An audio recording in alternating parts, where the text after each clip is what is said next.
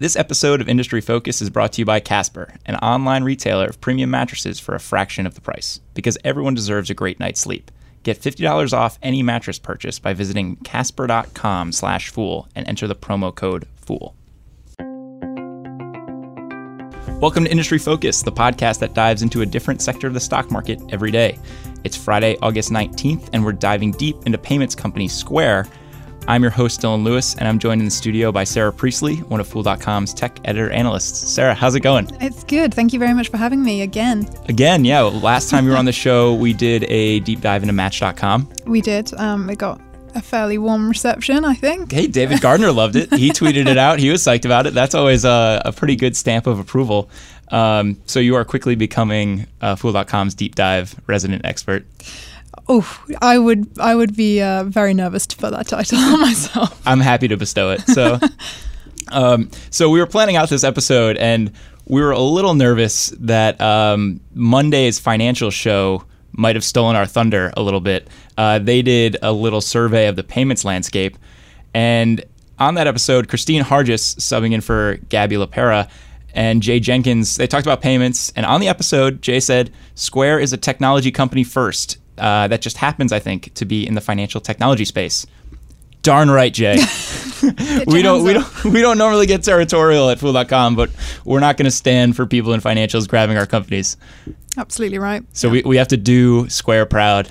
We do indeed, yeah. With, with this deep dive. So, um, yeah, let, let's hop right into it. Uh, what is some of the background here with Square? Uh, how'd they come to be? What was the inspiration? Well, it's actually pretty interesting. So, and they were founded in two thousand nine by Jack Dorsey, who everyone will know as one of the co-founders of Twitter. Um, and he founded it with Jim McKelvey, who was at the time, um, I'm not sure if this was his job or if he was dabbling in it uh, as a hobby, but he became a glassblower. Um, and he lost his sale to a prospective customer because he couldn't accept a credit card.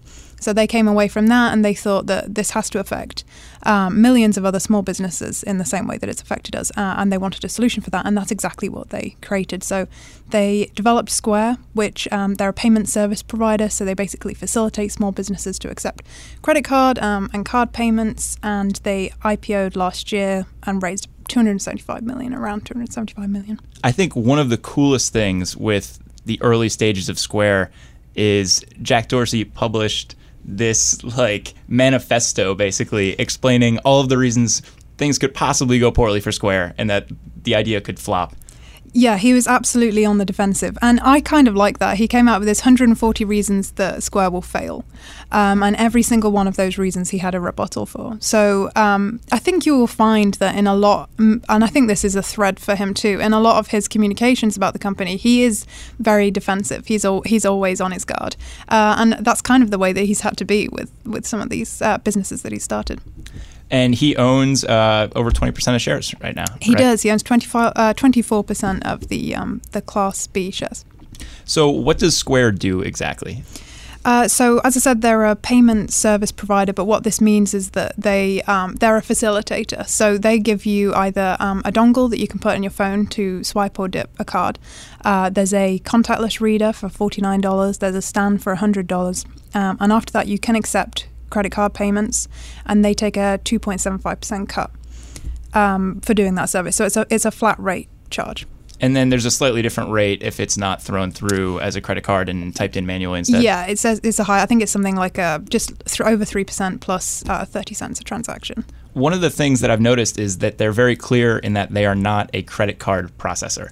They no. they, they they are a payment facilitator, they're an aggregator, but they, they draw that line pretty hard. They absolutely do. And you can kind of, when when we look more into the different aspects of the business, you can see why they do that. They have so many more product offerings. So um, they talk about uh, employee employee management. So for five dollars per employee per month, they'll do time cards, tip reconciliation, all those kind of things. They offer invoices. So when you're working business to business, you can send invoices through Square. Um, they take a cut of that.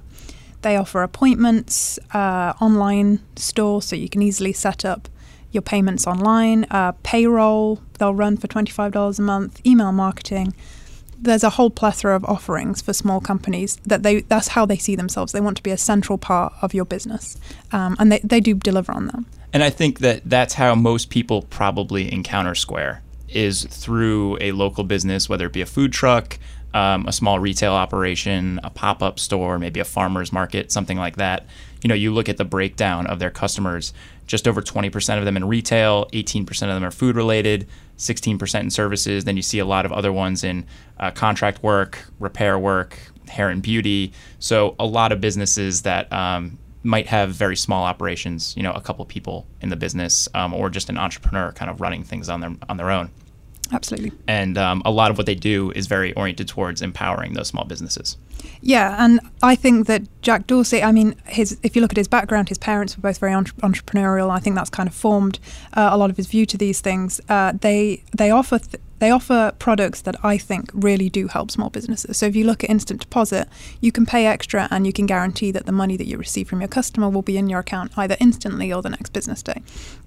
That's very helpful for a business that's struggling with cash flow issues.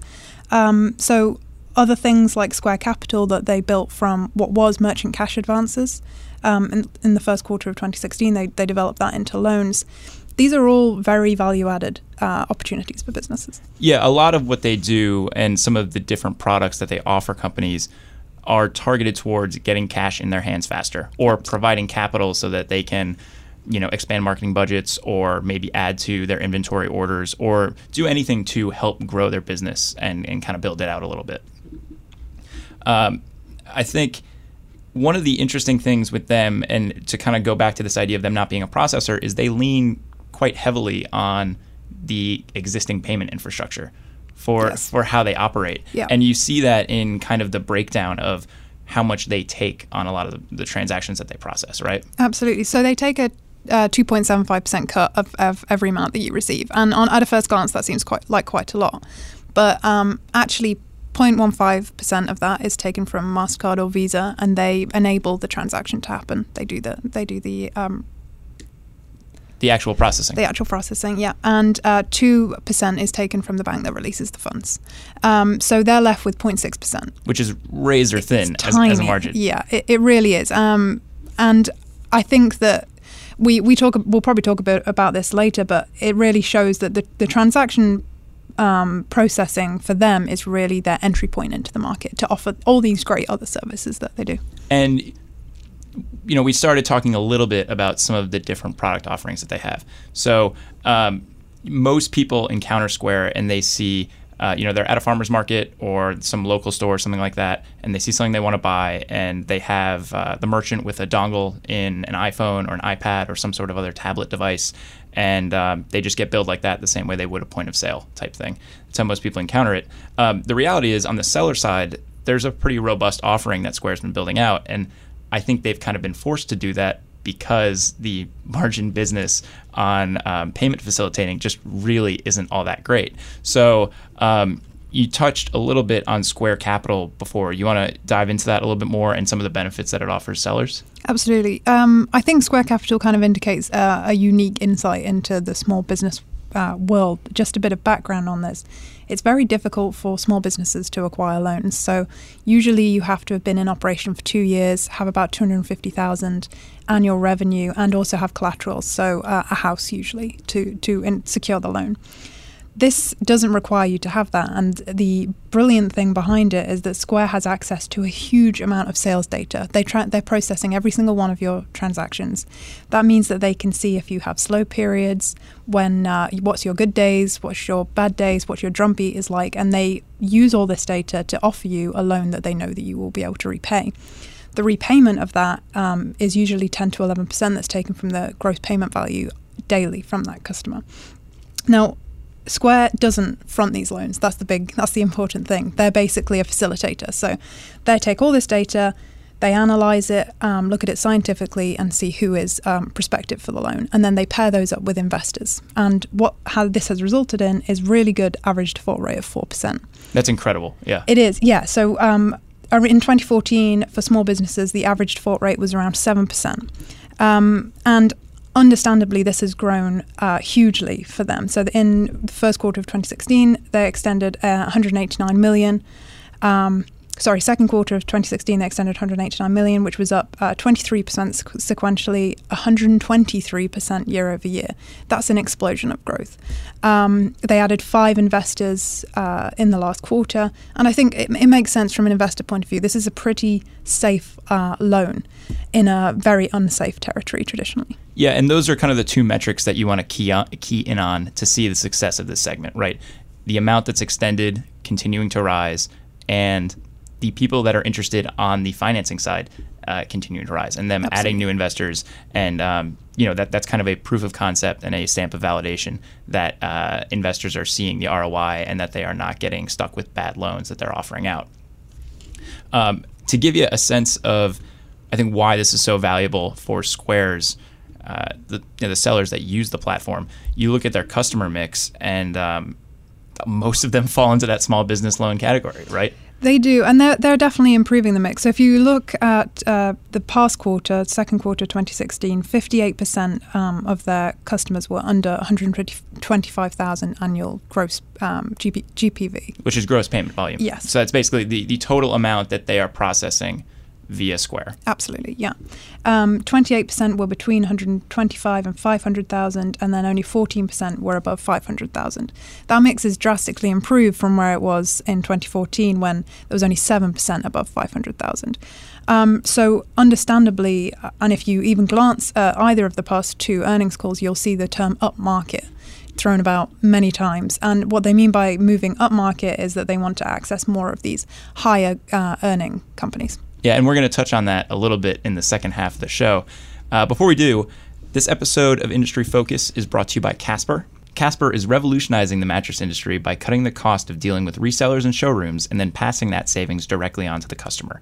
Casper's mattress is an obsessively engineered mattress at a very fair price. You can buy it easily online, and it's completely risk-free.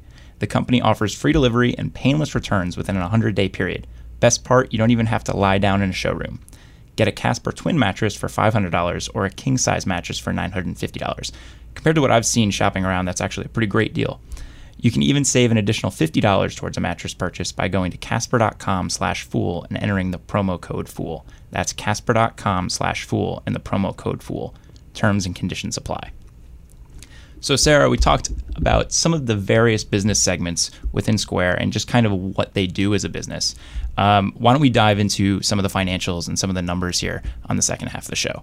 Um, so what do things look like uh, for twenty sixteen? You know, we're halfway through. Uh, what are they projecting out for the year? So twenty sixteen total net revenue is expected to be about one point six three to one point six seven billion. And they actually raised that guidance fairly recently. Um, the gross margin is meant to be around thirty-one percent, which is uh, two percent improvement. And, um, and and I think one of the things that's important to note here is when they say net revenue, that's their top line. It's not a margin number. It's referring to the net revenue they take from the payments they're facilitating and the loans they're offering and all of these various things. So yes. so that that's something that you'll commonly see with payment processing companies or companies that are in the payment space. And uh, I don't want you to be confused by that net revenue tag. That is still the top line number. Absolutely, yeah. Um, and we talked previously about their razor-thin margin, so it looks pretty different uh, on a gross level. Um, so they also raised their adjusted revenue guidance and adjusted EBITDA guidance. If you don't mind, I'm just going to spend one minute talking about adjusted. Mm-hmm. And, and, and EBITDA, earnings before interest, taxes, sorry. depreciation, and amortization, uh, just for anyone that needs that clarified. Uh, so adjusted revenue for uh, this company specifically, they exclude Starbucks transactions, which has been, they made an arrangement with Starbucks a few years ago. It turned out to be not very successful. They lost money on the transaction, so they back those out. And the transaction costs Square has to pay to banks. So that's adjusted revenue. Adjusted EBITDA takes out taxes and depreciation, as you'd expect, um, but they also remove stock-based compensation and the Starbucks transactions. And it, that does impact the figures quite subst- substantially. So there's a, a decent swing between looking at the GAAP and non-GAAP numbers here. And that's something you have to keep in mind with a company like this. Absolutely. Um, but they did raise their adjusted revenue guidance up six percent to uh, six hundred fifty-five to six hundred seventy million. Adjusted EBITDA to uh, eighty million to twenty-four million from previously guided eight to fourteen. So that's a big jump there. One of the things that pops out most to me when I look at their numbers year to year. So twenty fourteen, they had a gross margin of just uh, just over twenty-six percent. And in twenty sixteen, they're up around thirty-one percent now. And that steady march up, you know, we talk about the idea of their bread and butter business, payment facilitation, not being super great for margins. Um, I think you're starting to see the effect of all of these other business segments contributing to that margin number. Yeah, you're completely right. So the reason for this margin um, enhancement is is basically being driven by the product mix. So if you look, transaction right now is about seventy-six percent of their income. Uh, software and data, which is what uh, Square Capital falls under, is eighteen percent, and then hardware revenue is six percent. So hardware revenue, as they grow the number of people that supply, this this will grow. But what we really want to focus on as investors is software and data. We want to see that become a bigger, bigger slice of the pie. Because that's where capital's nested, right? Exactly. Yeah. Um, they are, of course, on a GAAP basis, not net income positive. They are not. That's Some, important to know. Something to keep in mind as you're looking at their numbers. Um, they don't have any debt on the books. They have access to financing if they're interested in it. But at the moment, they are not levered at all, which is, uh, for a high-growth company, pretty great to see. You know, that that's where you can start to get into trouble if you um, need to start making those debt payments and aren't able to because you're so worried about uh, making investments in building out the business. So something to keep in mind there. Looking at their most recent quarter, uh, what are some of the big numbers that investors should watch moving forward, and, and you know, like, how are those metrics performing?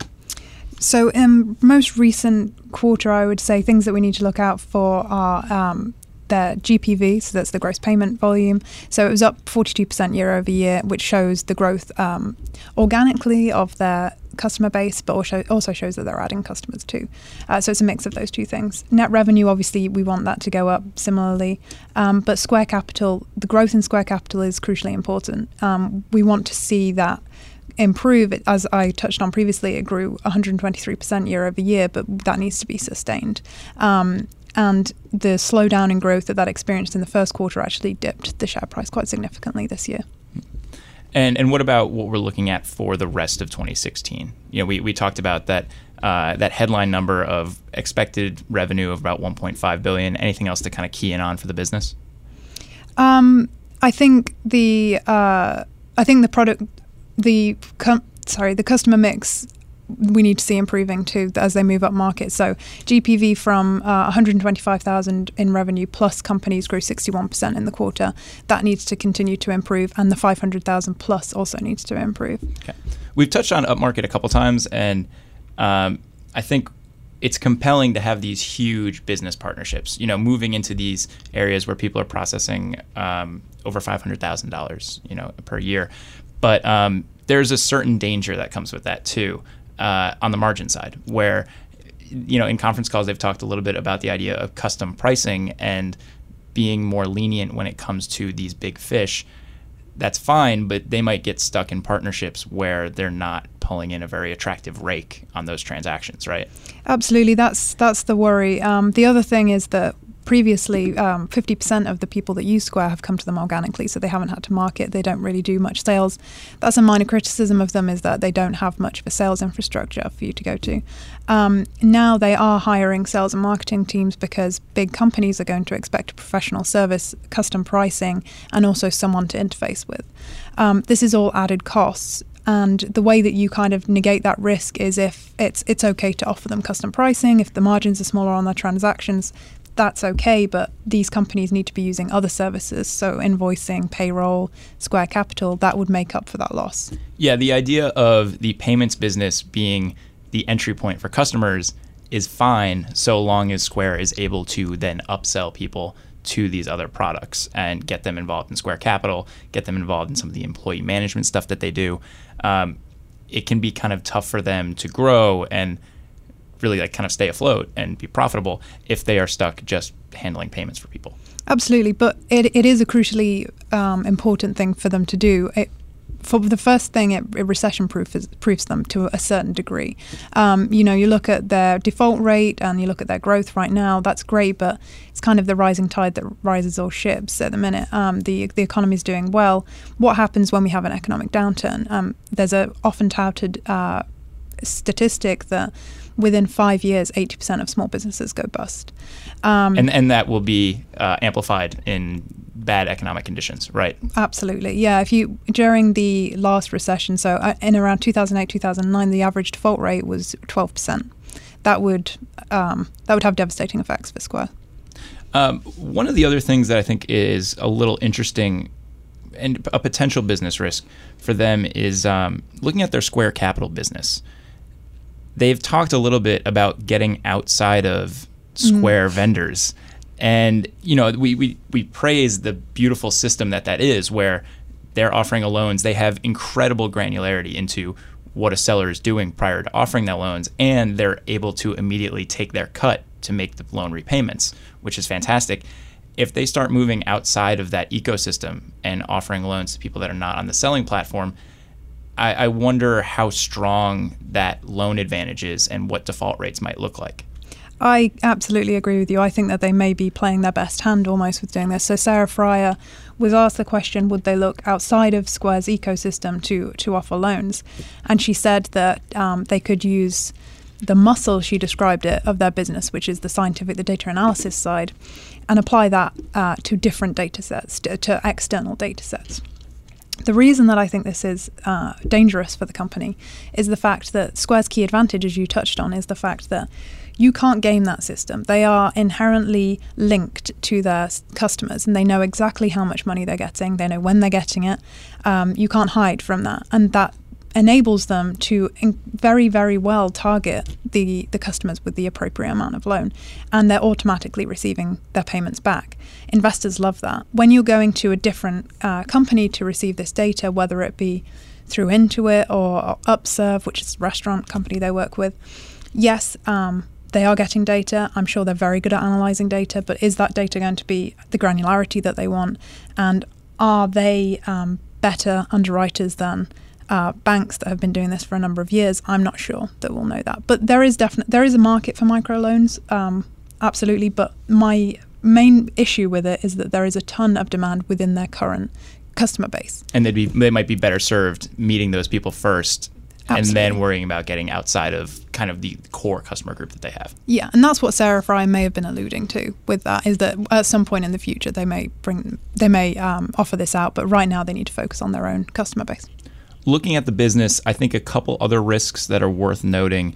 Uh, there's a bit of a hardware risk. Um, I think they've been nimble in approaching it and smart, but to a certain extent, Square is a little subject to the whims of the smartphone and tablet manufacturers.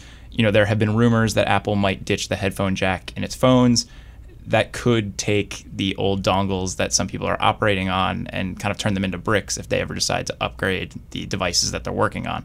You know, so they would have to either roll out new ones, which Square has been nice about providing free dongles mm-hmm. to a lot of their sellers, or um, you'd have to see sellers kind of port over to the paid N F C ones that they're also offering.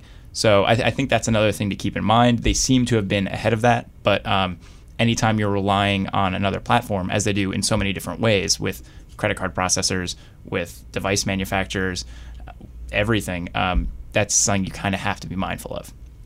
Another thing that I think is, is kind of worth noting is that the space in um, specifically mobile payments is becoming increasingly competitive. And before the show, we were talking about how I'm not so much worried about the credit card companies. You know, we, Visa actually has a stake in uh, Square. But, you know, you look at PayPal and their Venmo line. Um, right now, they're a peer-to-peer payment primarily. But you see in the conference calls, they are interested in getting into the merchant side of things. And I worry that, um, you know, it might be a little bit tougher for Square to lock down some of these merchant agreements. Absolutely. I, I think... Um PayPal kind of has that uh, heritage too. Um, Square, I do feel, has a competitive advantage as a first mover with this, and what I think really gives them the edge is the the full suite of offerings. So they talk about their ecosystem. Their ecosystem is pretty sticky when you get inside it, and if you're using all of these um, apps and and uh, invoicing, pay payroll, all those kind of things every single day, um, I think as your business grows, you will continue to use them. So yes, absolutely, the place uh, the space is becoming increasingly crowded. Um, that's something that Square's going to have to be aware of. Yeah, I, I think they've done a very good job of learning from um, not necessarily payment companies, but other platform companies out there in building out an ecosystem, making it very sticky and incredibly useful and valuable to the sellers that are on it. You know, I mean, if you have a kind of an all-in-one suite option um, where you can get your payments taken care of, you can get financing as you need it to make new inventory orders, um, you can get some help maybe on the employee side and managing hours, timesheets, things like that. uh, that's pretty compelling for a small business. It it is, and I think um, I I keep saying this when we when we talk about it, but I just feel like they're uh, targeting a very underserved group. I think that small business owners historically have really had to fend for themselves with a, lo- a lot of these things, and they haven't had access to the um, high scale, high technology analytics that they're now getting that's going to give their company a lot more credibility when they're going to customers or if they're going for a bank loan, a larger bank loan, for example. So I do think that this is adding a lot of value to their customers. I think that's their competitive advantage. And just a testament uh, to the small business market. You know, you look at what's going on with Facebook and a lot of their advertising. They have put a huge emphasis. They talk about it in pretty much every conference call uh, on the hyperlocal and very targeted small business advertisements. So um, this is obviously a big market. You know, you you don't think of uh, Square and Facebook necessarily being on the same plane, with, you know, Square being a four billion dollar company and Facebook being a hundreds of billions of dollars uh, in market cap, but um, There, there's clearly a compelling market that they're both trying to meet, and um, it's just kind of a testament to the value that's available there. Um, as an investor and, and just trying to contextualize what some of this opportunity might look like, it's kind of tough because on a valuation basis, we said, you know, uh, Square is not net income positive at the moment. So um, we have resorted to looking at price of sales and just to kind of get a sense of where they fit within some of the uh, competitors that they've identified and some of the people that we see kind of matching up and being in the same space. Uh, you look at their trailing price to sales, and they're about two point seven. Uh, meanwhile, PayPal is at a price to sales around four point six, and Intuit is at a price to sales around six point six. Now, these are far from identical businesses. PayPal and Intuit both posted net income of over a billion dollars in the trailing twelve months. So that's something to keep in mind there. Um, Looking at growth, last quarter, Square posted f- over forty percent year-over-year growth. Intuit was over twenty percent, and PayPal was around fifteen percent. So that gives you some sense of where they sit. I, I think one of the big things is, are they going to be able to turn on the earnings engine at some point? Right now, they are in a phase that is so growth, growth, growth-oriented. Um, eventually, they're going to have to start making money to prove out to investors that they belong Uh, at the valuations of some of these other tech payment business type companies. Uh, that kind of remains to be seen. But I think if you look at their market cap right now and you look at the size of PayPal and Intuit, right now Square is one-tenth the size of PayPal and one-seventh the size of Intuit. You know, I don't know that they're ever going to reach that size, but I think if they're able to kind of crack that nut and they reach half that size, you know, that's that's a three to five X improvement from where they are right now.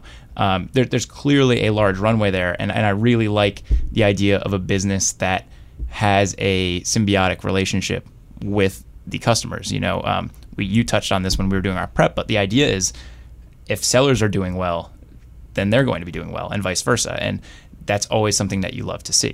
Yeah, and I think uh, investors, if you if you're interested in this company, the things you want you need to watch are that they're really improving their customer mix, that they're getting those upmarket uh, customers in, that they're growing Square Capital, um, and that they're really they're growing as a company in terms of the the transactions that they're handling. Because you may um, dismiss that razor-thin margin that they have there, but that's their bread and butter right now, and that's what's going to keep them going. But I agree with you. I think they have a huge opportunity ahead of them. I love the fact that they're symbiotically related. Um, they have that symbiotic connection with their um, customers. If they grow, they grow with them. Yeah, I think with that upmarket pivot, one of the things that I'm most interested in watching and I'm going to be focusing on for the next couple of quarters is, do they add, and do we get some commentary that suggests that those mid-market companies are using them for more than just processing and Absolutely. facilitating transactions? If that happens, then I think you have to be really happy about where the business is going. If not, uh, then you have to worry about the margin profile and the ability for them to ever really turn on the profit engine, right? Yes. Anything else before I let you go, Sarah? No, that's great. Thank you. Oh, that was an awesome discussion. Well, listeners, that does it for this episode of Industry Focus. If you have any questions or just want to reach out and say hey, you can always shoot us an email at industry focus at fool dot com. You can always tweet us at M F Industry Focus too. If you're looking for more of our stuff, subscribe on iTunes, or you can check out the Fool's family of shows at fool dot com slash podcasts. As always, people on the program may own companies discussed on the show, and the Motley Fool may have formal recommendations for or against stocks mentioned. So don't buy or sell anything based solely on what you hear. For Sarah Priestley, I'm Dylan Lewis. Thanks for listening, and Fool on.